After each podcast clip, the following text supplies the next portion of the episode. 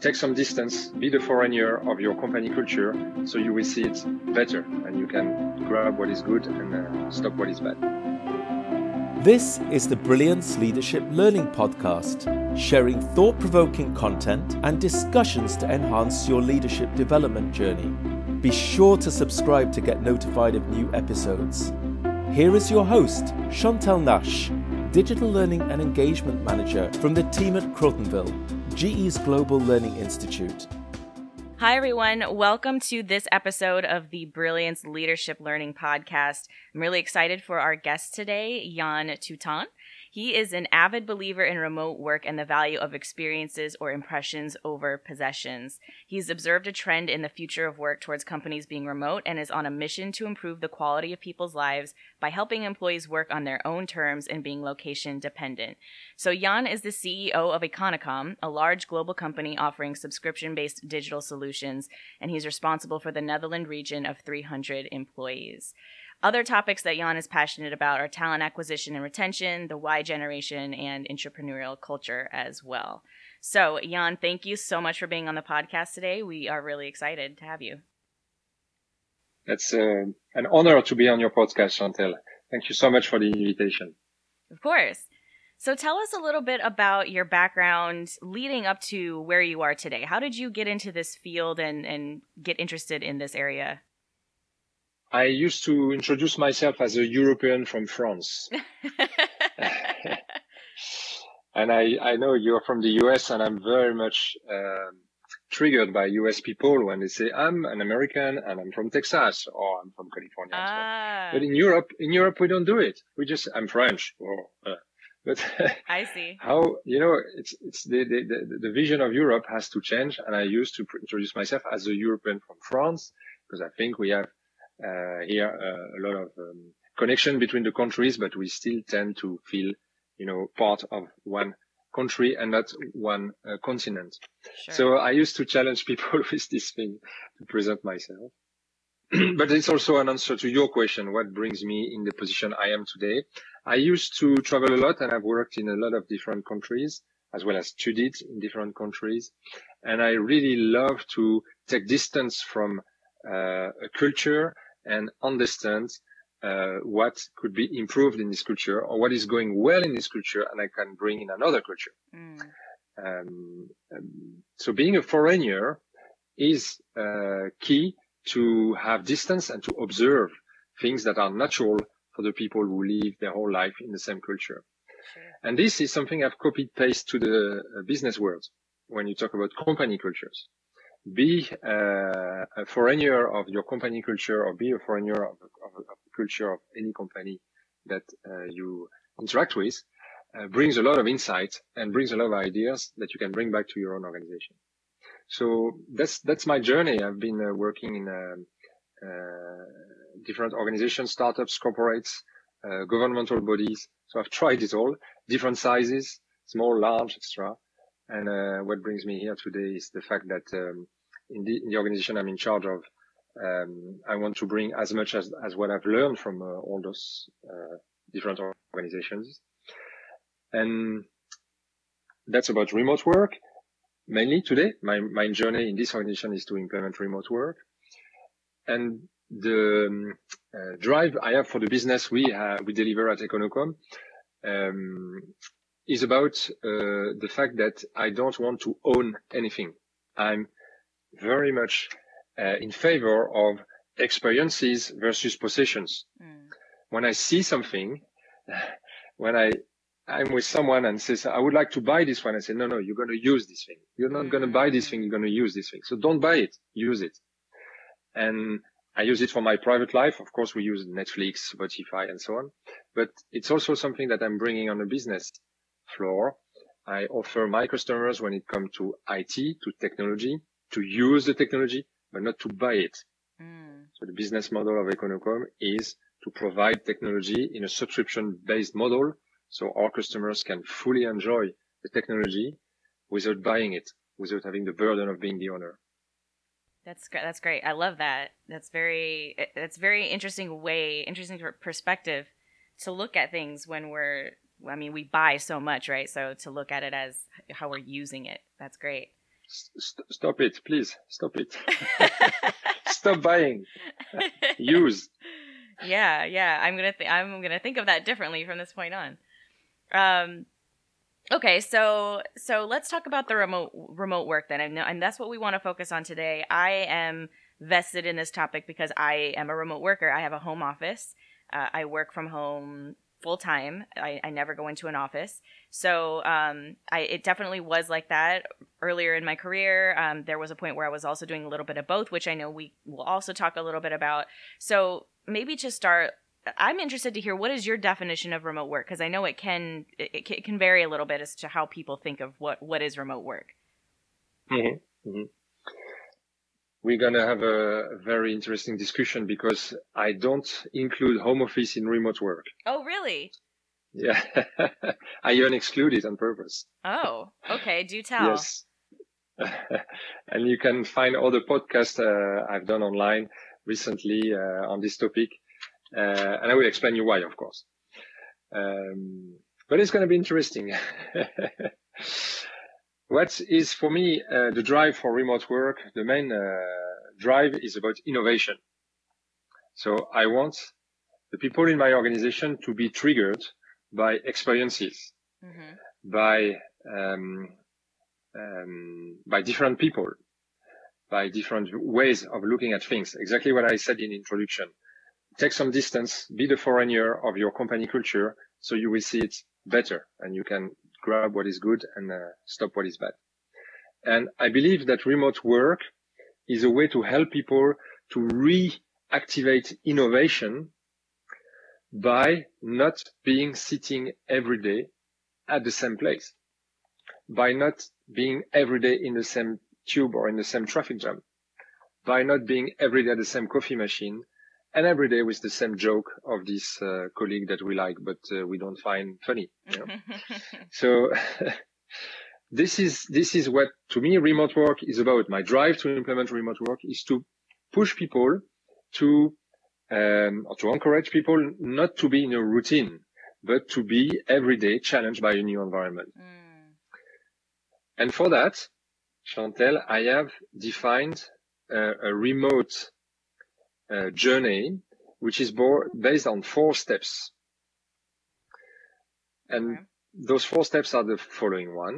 The first step, to be remote, and it, I'm talking now to people or organizations that have very little experience in remote work. Okay.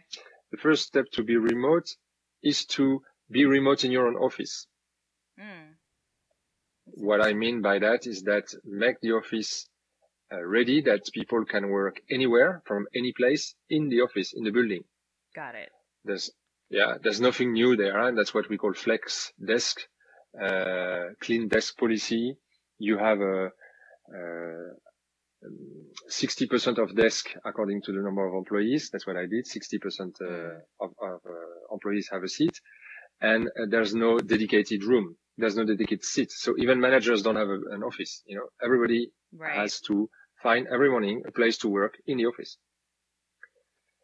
And doing this is already bringing the remote vibe within the organization. And it also forces people to be fully digitized, to be fully digital. Mm. Because if you change place every day, right. you can't bring your papers and everything with you. Yeah. So you're, you're becoming, you have this nomadic way of working.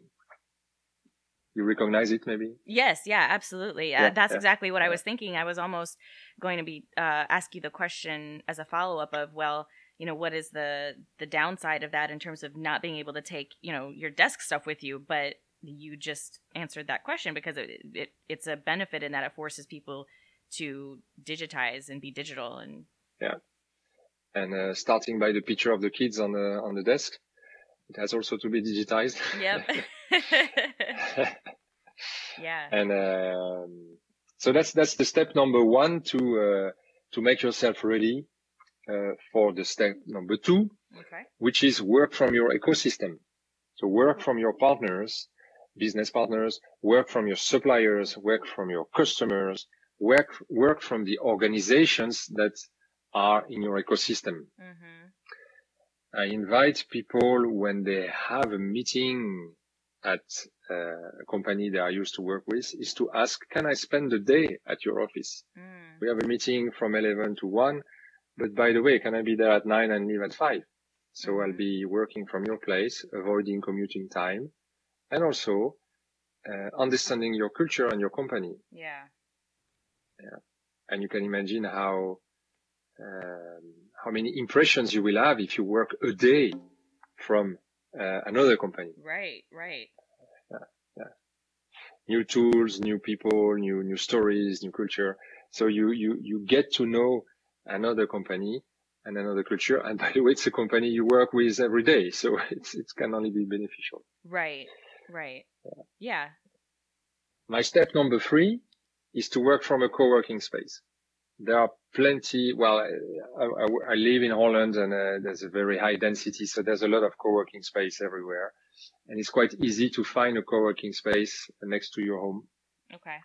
Uh, I invite people to work from a co-working space because a co-working space, most of the time, is made of uh, independent entrepreneurs or uh, you know one one people business. Um, so you will be Uh, among uh, people which have a completely different view on the work uh, experience. Uh, you will uh, share with them uh, your view and your, your challenges as corporate, and you can get inspired by their um, their vision, their, their their idea, their business model, et cetera, et cetera. That's one. And second, co-working spaces want to differentiate from each other by creating communities. And by creating some events and some um, uh, insights for the community of this co-working space. So joining a co-working space is joining another community that is work-related, but that is not your company. Mm. Yeah. Yeah. Yeah, that's that's interesting too. I never thought of that in terms of each co-working space differentiating itself as a as a different sort of community. Um, yeah, yeah, yeah, yeah. Yeah.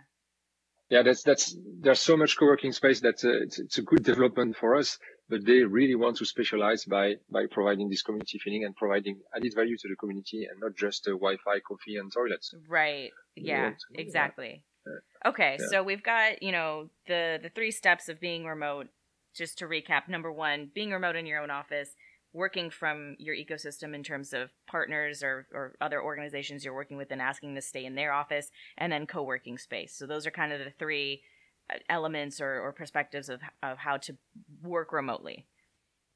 I have number four, which is the ah, last one. Okay. And, and number four is about um, you travel for business, you travel from holidays, mm-hmm. stay there a few extra days and work from there.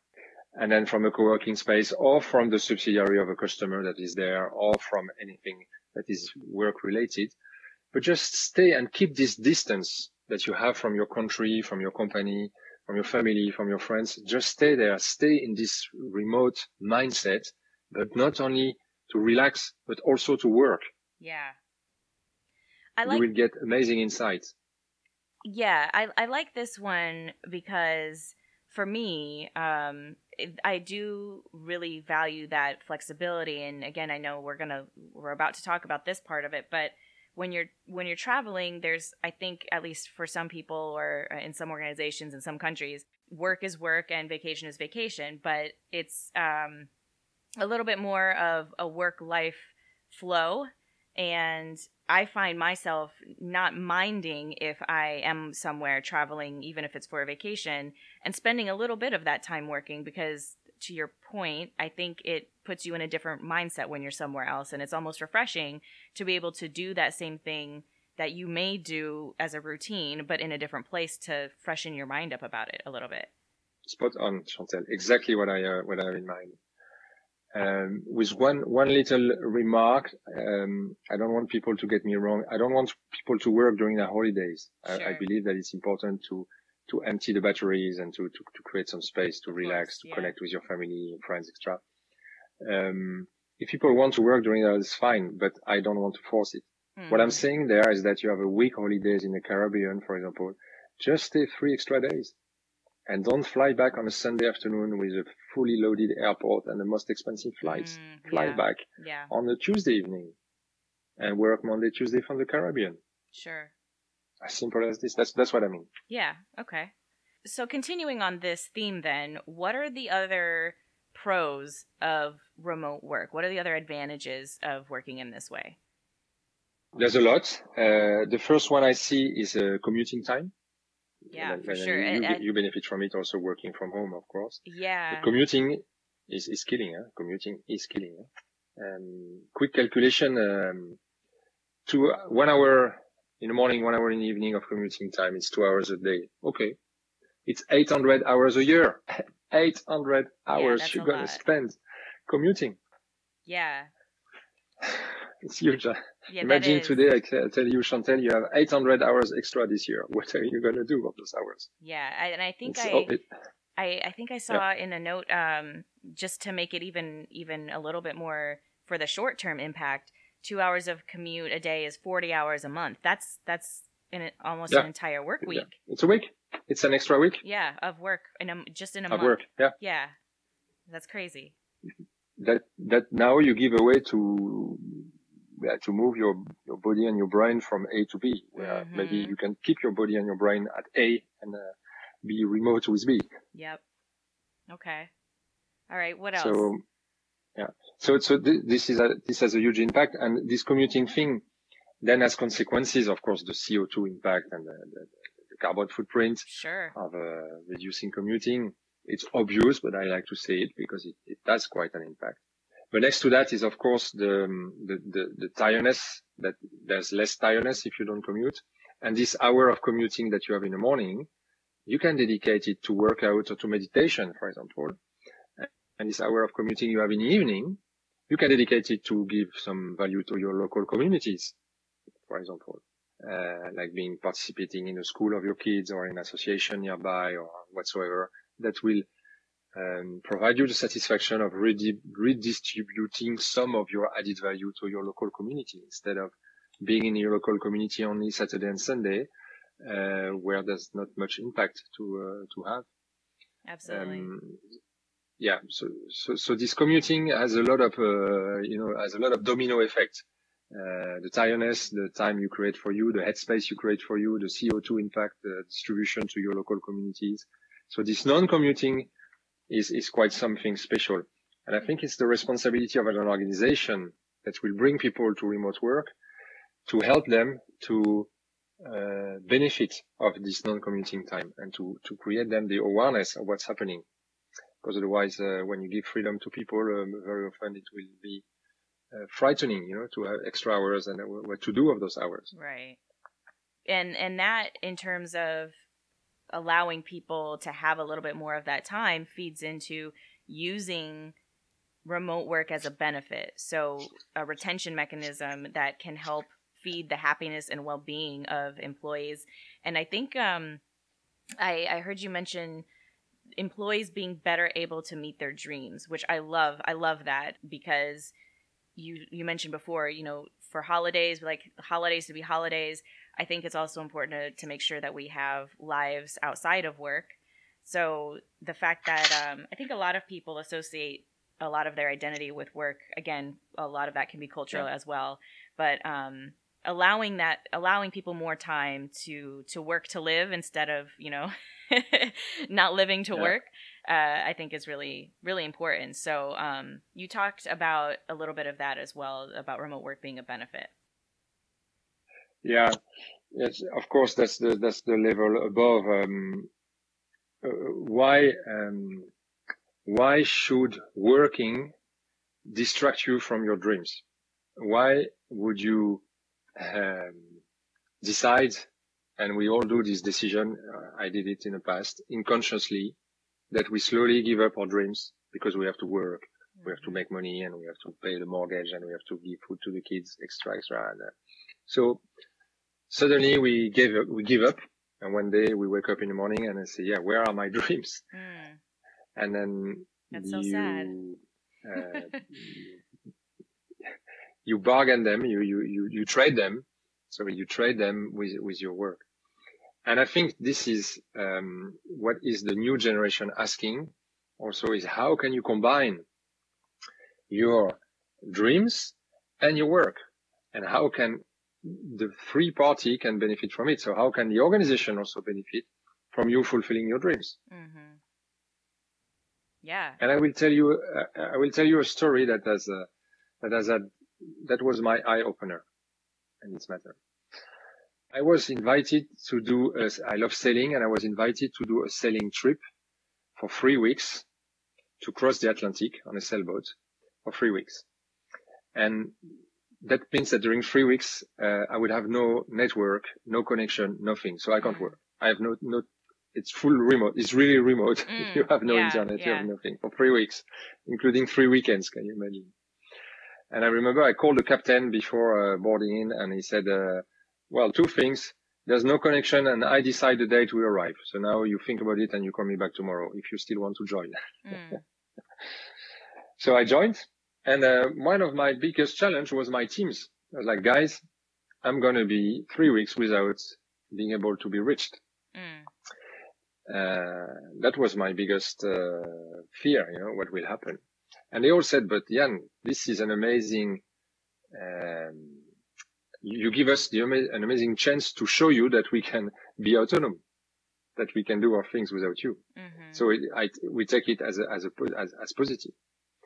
And then the next step was my shareholders, the people above me. I was like, yeah, I'm going to have to tell them that for three weeks I will disappear. So I'm not uh, the guy that is uh, conscious and responsible. I drop my responsibilities, right? So I went there and then I explained them the story. I want to live my dreams and I don't want to, you know, to leave the company, but I want to live my dreams. Right. And basically one of the, one of them said to me, but if you don't, if you don't do it, you're fired. Mm. Wow. So that was a big eye-opener for me to see that we create our own barriers, our own fears, not to share with our companies the dreams we want to achieve. And we believe ourselves that the company will never accept. So it starts inside. It starts in you, in having the, in, in, in listening and in understanding by talking with people around you, what could be the benefit for the company if I live my dreams? Absolutely. I, I... I like that perspective. It's not just a benefit for the individual. It, it is. It does benefit the company too. I, I want to talk about that for sure as we go into maybe how organizations can implement remote work or how, it, you know, if, if it's not already part of the culture, how to do so. But before we get into that, let's switch over uh, really quickly to what are some of the downsides of remote work? What are the what are some cons that could be or challenges associated with it? Uh, of course. One of the challenges to, uh, of course, technology first. Mm. Uh, technology has to work. So te- you should, you should not be, uh, stopped by connection issues or I T problems or, um, whatsoever. So technology should not be underestimated. Uh, the quality of the connection and the ability to connect, uh, even if there is distance, is very important. And I've had myself so many times that the Wi-Fi doesn't work or is not stable or whatsoever. Yeah. And you get so frustrated. And then this is the, st- the stop of remote work. Uh, so, so that's, that's the very important. The technology has to be seriously addressed. Um, second one is, um, the, the, the habit we have to have people around us and to, to, to, to decide on the go, you know. to uh, to walk to someone's place and someone's office. Hey, I have this one. What do you think? Uh, do you agree? Yes, go, let's go. So we have this habit that is challenged by remote work because, of course, it's more difficult to to connect physically with the person. Yeah. Um, we should not underestimate tax and insurance issues for which I still don't have all the answers. Right. Uh, I said you're in the Caribbean and you stay there and you work two days from there after your week holidays. Yeah, okay, what is the tax regime? Mm. Are you on holidays? Are you working? You get hit by a car when you cross the street. Are you working? Are you on holidays? Right. And so on and so on. There's a lot of uh, insurance, but also tax-related issues. You're going to produce value from the Caribbean during two days, but this is not the country where you pay tax. Right. Uh, and I don't have the answers there. I'm I'm working with a lot of consultants to, to get the answers, but it's it's especially at the at the at the level of a corporate organization, this is something that has to be addressed with a lot of attention because the, the, the side effect can be huge uh, on the people or on the P and L of the company. Yeah. Uh, basically, the system is not ready for it. The, right. The, the, yeah, exactly. Yeah. The, we yeah. are used to be associated to um, uh, to the to a place where we live, work, pay tax, uh, uh, and and when we talk about remote work, this whole picture is being shaped by the remote work.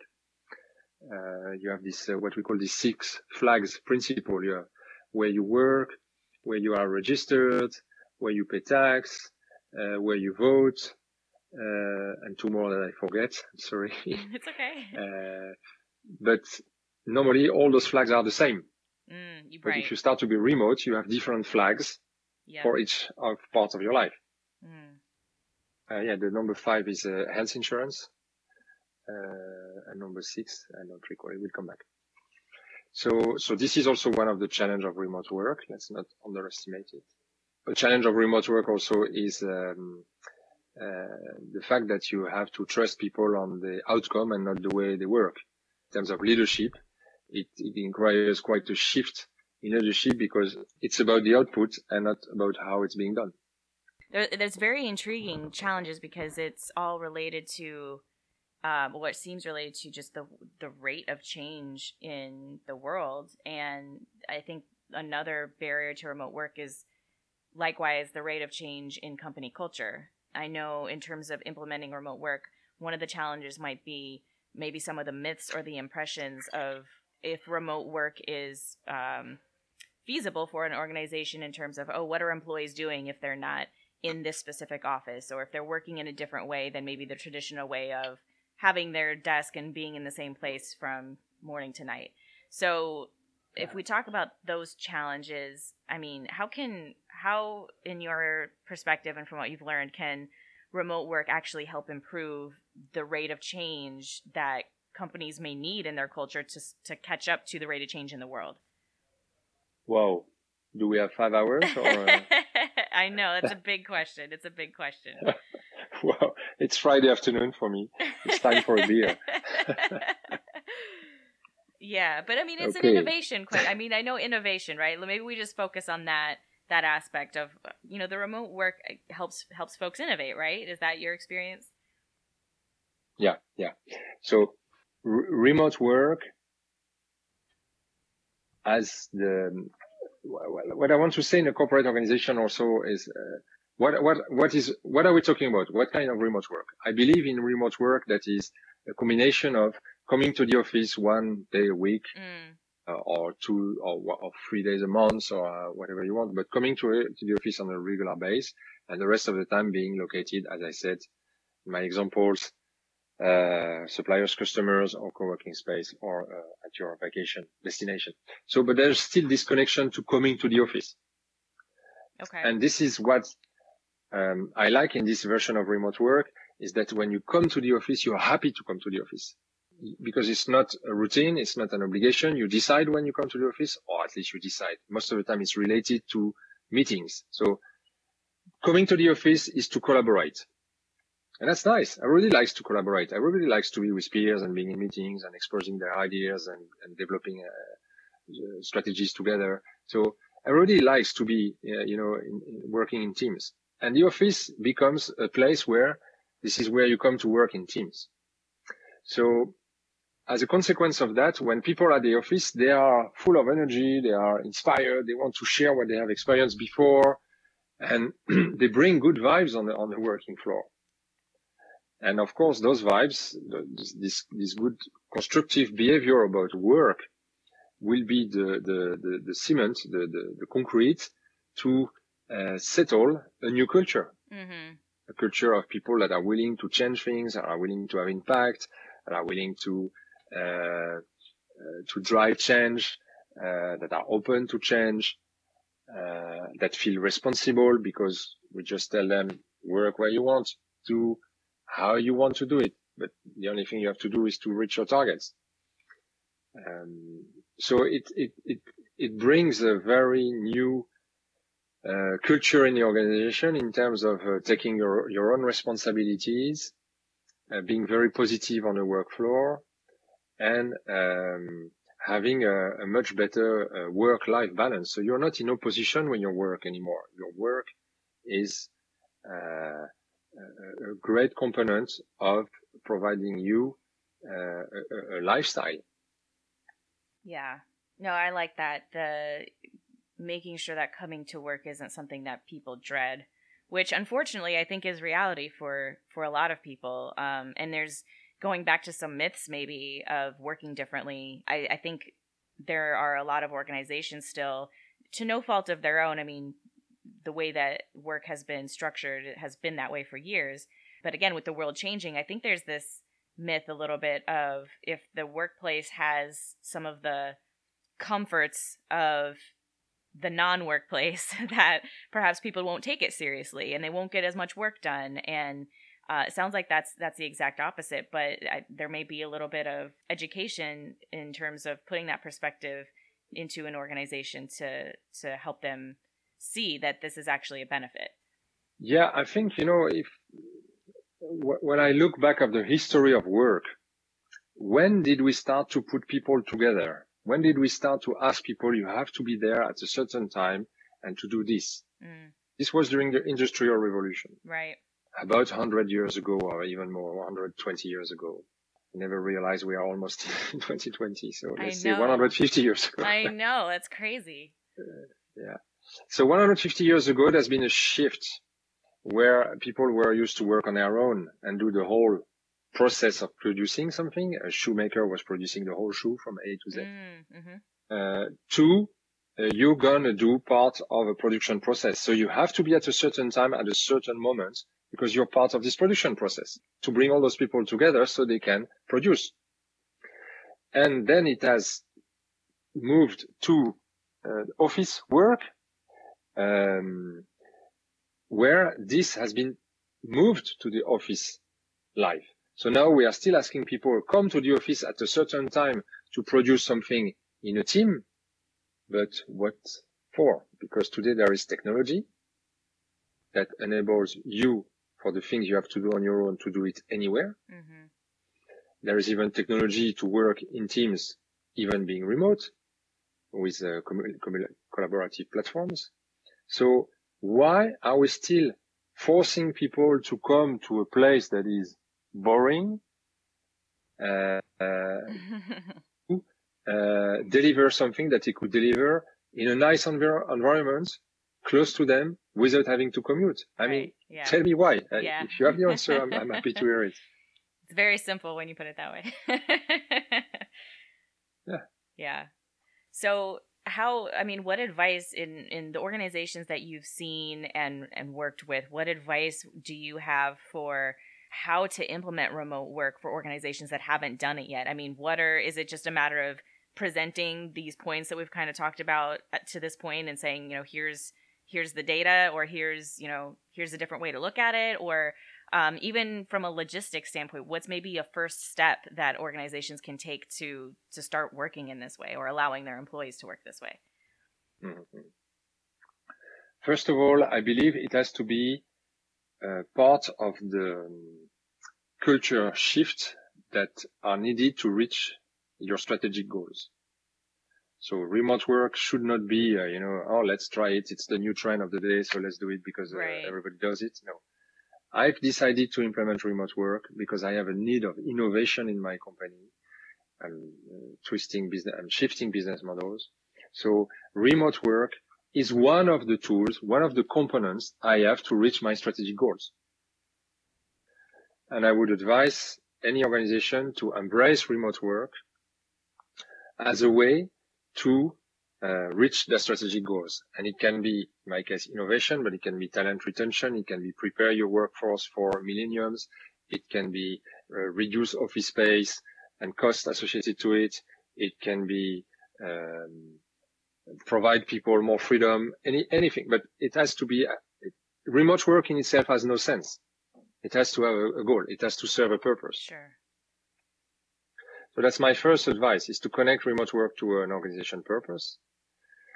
And then I take it very high, high level now, now to make it very concrete. Re, I think remote work is not for everyone. So not every job can qualify to sure. remote work. Yeah. Not every job can be one hundred percent remote. Some some parts of the job have to be delivered on site. So it's not for everyone also. And it's not to be forced to the whole organization because you're going to lose people if you do that. Right. Uh, you know, we have this saying that uh, if you have a hammer, suddenly all the problems are nails. Exactly, yeah. yeah, you know, this thing. So it's the same. Remote work will not solve all your problems. Yeah. It will just contribute to reach some of your goals. Uh, but if you suddenly say, oh, let's go remote, everybody out, no office, et cetera, of course, you kill your company. So it's not for everyone. I mean, it's not for every job, but it's also not for everyone. Not everybody will feel comfortable working remote. You should be able to still provide a work- workplace mm-hmm. who are not uh, willing to work remote. It's, it, it has to be uh, according to the, the will of the people. Um, I know organizations that are full remote, and then they only recruit, pe- recruit people that can live remote, but not everyone can. Yeah. Um, so make it a hybrid uh, solution that you offer to your employees the possibility to work remote or to still work from the office and see what happens. But don't, don't move from uh, non-remote to, to remote at once. And next to that, uh, very practical, while I think about the, the four steps I mentioned at the start of our conversation, uh, make your office remote. So be remote in your own office. Mm. Go to your suppliers and uh, customers, and then uh, co-working space, and then uh, holiday destinations. Um, those are, I think, some steps to bring your organization to a to a next level of uh, of being remote. I would also advise to have a strong implementation of the program with the management. One of the biggest resistances at the management, because managers say, "Yeah, I have an office, I have a car, I have a team." Mm-hmm. Where I see my my two hundred people working, and the boss here. Uh, the way to express leadership today is not based on your office, your car, and your two hundred people in your open space. Right. There are other ways. Of course, to be yeah, leader. yeah. Um, so management has to embrace the fact that remote will uh, challenge uh, the way their leadership is being acknowledged. Yep. Of course, of course. That, that's a great that's a great point, because that goes more to human psychology now, not just actual logistics and productivity and things like that. It, it's more how, how people think about themselves and, and ego and all of those things that affect um, how work is managed. Yeah, yeah. So uh, a strong uh, program to the management to explain to them and. Uh, help them to understand the benefits and uh, to go beyond their egos and um, beyond their habits, uh, because they are the one who need to uh, lead by example in this mm, case. Yeah. Uh, and that's a good point um, on the on the point of power and just in general organizational power.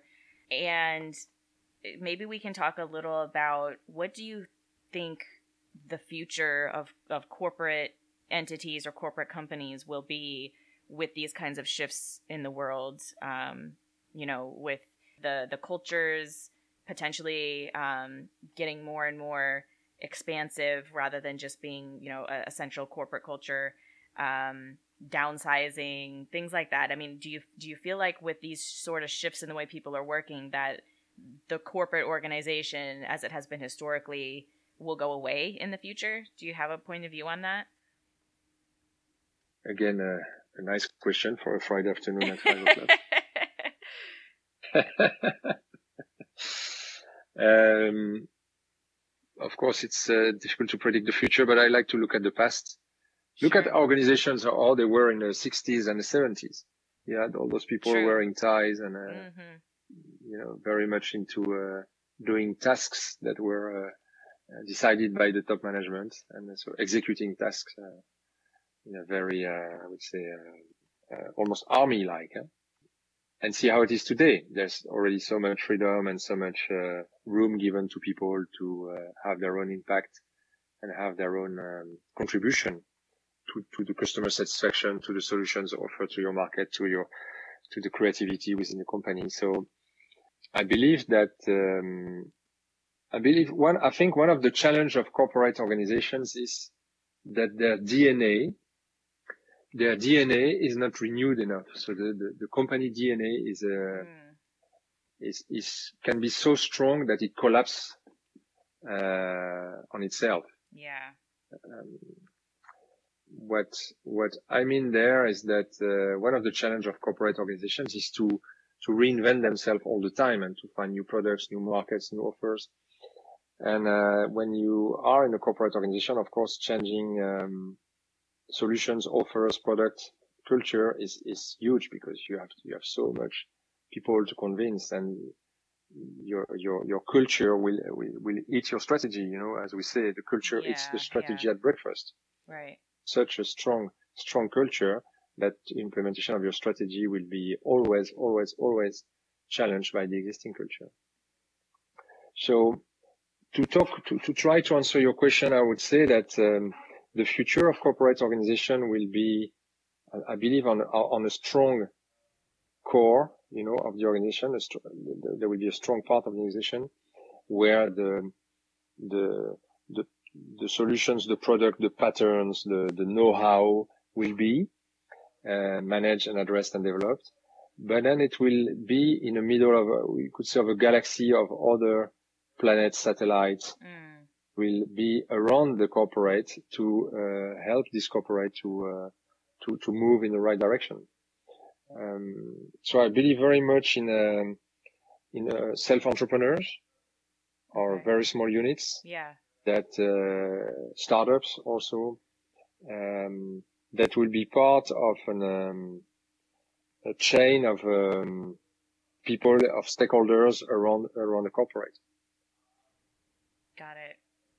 Yeah, that, that makes a lot of sense. I'm not very, very satisfied on my answer because I think it's quite conceptual what I'm saying now. But to say to say different, I think corporates will have difficulties to survive because the economy is moving so fast that uh, the agility needed will make that they will have to shrink.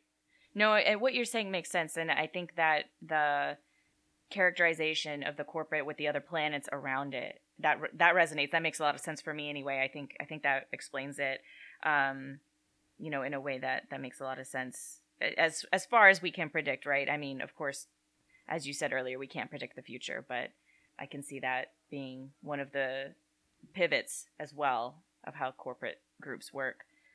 Um, yeah. Is there so? Is there anything else that you that you want to add to that? Or anything we missed?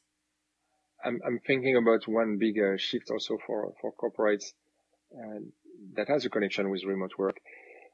It's about uh, the fact that a lot of organizations are now moving to be uh, conscious about the value of their data. Mm. Yep. And that they host and produce so much data, those corporates, that uh, the, the business intelligence departments are, I see it happening more and more, are... Um, Uh, now starting to structure those data in a way that they help to make decision and uh, to make decision inside the company. That's mm-hmm. what's happening now. Yeah, I really believe that the, the the winning corporate organization of tomorrow will be the one that will put their data in the open. So in a way, by providing those data in the open, they will trigger their ecosystem, their partners, to integrate also those data in their models so they can do predictions together, put yeah. a, a layer of artificial intelligence on top of it that will help uh, corporates to better align with uh, with the future. And this is now back to remote work, because if you are remote, but you have the tools, not but, and you have the tools to connect to the organization, to connect to your peers, and to have a, a, a data set that helps you to understand what's happening in your organization at this moment, then you you have everything you need. Right. Fully impacting if you're remote. That's an interesting factor too, because as it pertains to certain personal data or employee data, we of course have to take into consideration, you know, the privacy and are employees willing to provide or give up some of their data for the organization. Um, Of course, G D P R considerations, all, all of that. So that's a very interesting aspect of, of this too, because I agree with you. I, I think, you know, we work a lot with algorithms and things like that in our digital learning space um, and A I. And, and we know that the more data we have, the better. But understandably, it's still a little bit scary with all of the things that you hear about our data that's getting collected and who has access to it and what's it being used for. It'll be interesting to see what happens in the future as it pertains to work in general and remote work. You know, we will make mistakes with data. look, uh, if you look at humankind, uh, every new development, we make mistakes and then right. we learn from our mistakes. Yep. If you look at the, the, the, the atomic energy, the nuclear energy, we have made our mistakes. At the start, everybody's like, oh, it's promising, et cetera, and we have made mistakes. So we're going to make mistakes with data, for sure. And we're going to learn from it. But, but I believe that when we are clever enough to learn uh, our lessons from uh, data management, then it's a powerful tool to provide everyone access to the core of a company while being remote. Yeah, yeah, of course. Well, great. I mean, this conversation has been very rich, and I know that there are so many aspects of this that we don't know. We don't know the future. We don't necessarily know uh, what the answers are, and we could spend a lot more time on these. But um, I've I've learned a great deal, and getting your perspectives has been very interesting for me. So I hope our listeners found the same. Jan, tell us a little bit about, before we close, what you mentioned sailing earlier. What what else do you like to do in your personal time, or talk to us a little bit more about, about what you do when you sail? Well, this commuting time that I uh, don't have, or very less, uh, to take care of myself. You know, where in, when you're in a plane and uh, you get the safety demonstration at the start before taking off, it says, in case of a drop of the cabin pressure, a mask will fall and uh, automatically and uh, put it on your face and start breathing. And it says also, if there are kids next to you, put your mask first and then the kids. And I like this moment in the plane because it says to me that I have to take care of myself first if I want to take care of other people. Right. So this commuting time I don't have anymore. I used to take care of myself. Working out, meditation, eating healthy, extra, extra listen, listening to blogs, to podcasts, et cetera. So personal development, body, mind, emotions. This is uh, something that I love to, I love to do in the time I've created uh, with no or little commuting. Uh, and then for the rest of the time, yeah, I love sailing, as I said, uh, because it's really helps again to take distance, a lot of distance. Right. Yeah, that's true. That's a good point. You leave the shore and you really, uh, yeah, there's nothing left, uh, the stars and the sea, and that's it, and the sun and the moon. So it's very refreshing for me, very relaxing to be, um, to be fully remote. That's the, the most advanced remote place I found. Yeah. Uh, and of course I have, uh, as everyone, uh, a great social life, uh, friends, family, et cetera, et cetera. Um, I like to remind something also here that is very important for me. You are the average of the five people you spend the most time with. Mm. Selective in my uh, friendship and uh, people I spend time with, because uh, I really want to have deep insights and conversation, and to be triggered by the people I spend my time with. So I prefer sometimes to be alone than uh, being into, uh, um, I would say, unuseful social talks. Sure. Which people think sometimes a bit arrogant. Uh, but again, I uh, like very much this idea of the fact that you are the average of the five people you spend the most time with. Yeah.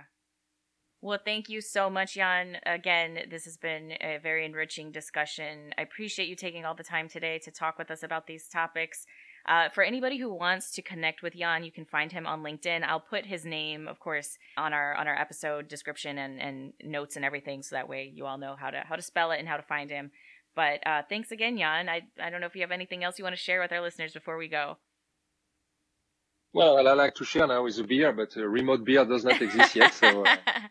Well, maybe sometime we can make that happen. That sounds good to me. Good. Thank you, Chantal. Thank you so much for your, your the quality of your questions and the good platform you provided uh, to uh, this discussion. Oh, of course. If you enjoyed this episode, please subscribe on iTunes, follow us on SoundCloud, and of course, like, comment, rate, and share. Thanks for listening.